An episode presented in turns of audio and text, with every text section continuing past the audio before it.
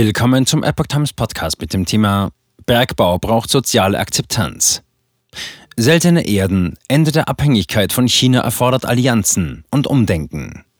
Ein Artikel von Reinhard Werner vom 16. Februar 2023. Die USA und die EU können nur gemeinsam die Abhängigkeit von China reduzieren. Dies gilt besonders für seltene Erden. Ein Geologe mahnt zu mehr Vernunft. Das KP-Regime in China führt Experten zufolge schon seit vielen Jahrzehnten einen kalten Krieg gegen den Westen. Diese Auffassung teilt auch der Geologe Per Weihead von der Technischen Universität Luleå in Schweden.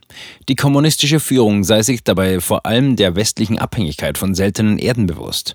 Diese zu verringern werde lange dauern und nur gelingen, wenn sich in der Öffentlichkeit ein Bewusstseinswandel vollziehe.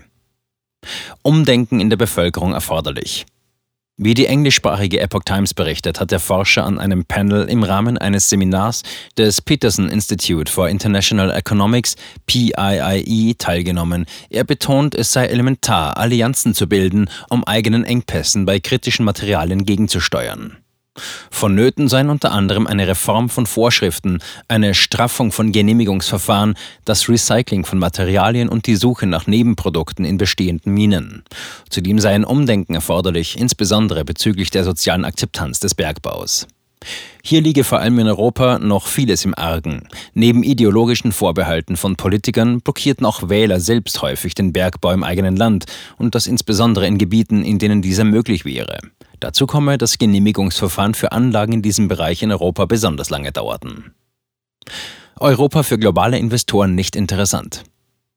Carl Hendricks, Senior Fellow am PIIE und Professor für Politikwissenschaft an der Universität Denver, verweist in diesem Kontext auf Kanada und Australien. Dort dauere es lediglich drei bis vier Jahre, um eine Bergbaugenehmigung zu erhalten. Demgegenüber könne dieser Prozess in den USA sieben bis zehn Jahre in Anspruch nehmen, in den meisten EU-Ländern sogar noch länger. Wayhead hakt ein und betont, dass aus diesem Grund insbesondere Europa für globale Investoren in diesem Bereich nicht interessant sei. Es besteht kein Vertrauen darin, Geld in ein Projekt zu investieren, für das man erst in 10 bis 50 Jahren eine Genehmigung erhält. Und am Ende des Tages kann es sein, dass man sie aus einer Reihe unkontrollierbarer Gründe nicht bekommt.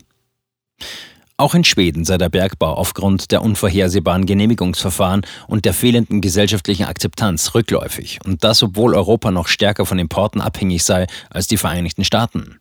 Zitat. Wir leben in einem Teil der Welt, in dem wir die schlechteste Selbstversorgung mit wichtigen Mineralien haben. Zitat Ende. Seltene Erden könnten in Schweden gefördert werden. Zeitpunkt bleibt ungewiss. Erst jüngst habe ein Unternehmen in Nordschweden ein Vorkommen an seltenen Erden entdeckt. Das Volumen liege schätzungsweise bei etwa einer Million Tonnen.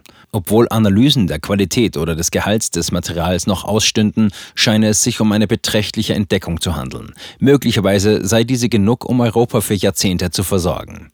Wie es damit weitergehen werde, sei ungewiss. Hendricks macht deutlich, dass die Mineralien sich leider noch immer im Boden befinden und dort würden sie wahrscheinlich für eine lange Zeit verbleiben. Bürokratische Regulierungen und ideologische Widerstände in Europa würden ihren Teil dazu beitragen. Bergbauunternehmen, die in Main Exploration mit Blick auf seltene Erden betrieben, stünden vor ähnlichen Hindernissen. Konsens unter US-Parteien über Notwendigkeit strategischen Vorgehens. Immerhin steige in den USA über die Parteigrenzen hinweg das Bewusstsein dafür, dass es eines strategischen Konzepts bedarf, um der Machtpolitik Chinas zu kontern. Das KP-Regime habe bereits in den 1980er Jahren den Weltmarkt mit Wolfram überschwemmt, erinnerte Wayhead. Dadurch sei der Preis so stark eingebrochen, dass drei europäische Minen schließen mussten. Die Strategie setze China auch im Bereich der seltenen Erden schon seit bis zu 20 Jahren fort. China habe seit langem in die Dominanz der Lieferkette investiert. In den USA soll Ende März der Securing America's Critical Minerals Supply Act im Repräsentantenhaus verabschiedet werden. Er soll eine heimische Versorgungskette vom Abbau bis zur Mine sicherstellen. Grundsätzlich erkennen beide Parteien die Notwendigkeit, sich des Themas anzunehmen. Die Polarisierung zwischen den Demokraten, die auf Dekarbonisierung setzen, und den Republikanern, die Regulierungen beseitigen wollen, bleibt jedoch hoch.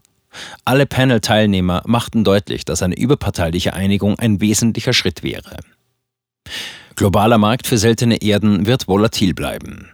Wayhead unterstreicht unterdessen die Wichtigkeit von Allianzen, um den kritischen Mineralienmarkt zu beeinflussen.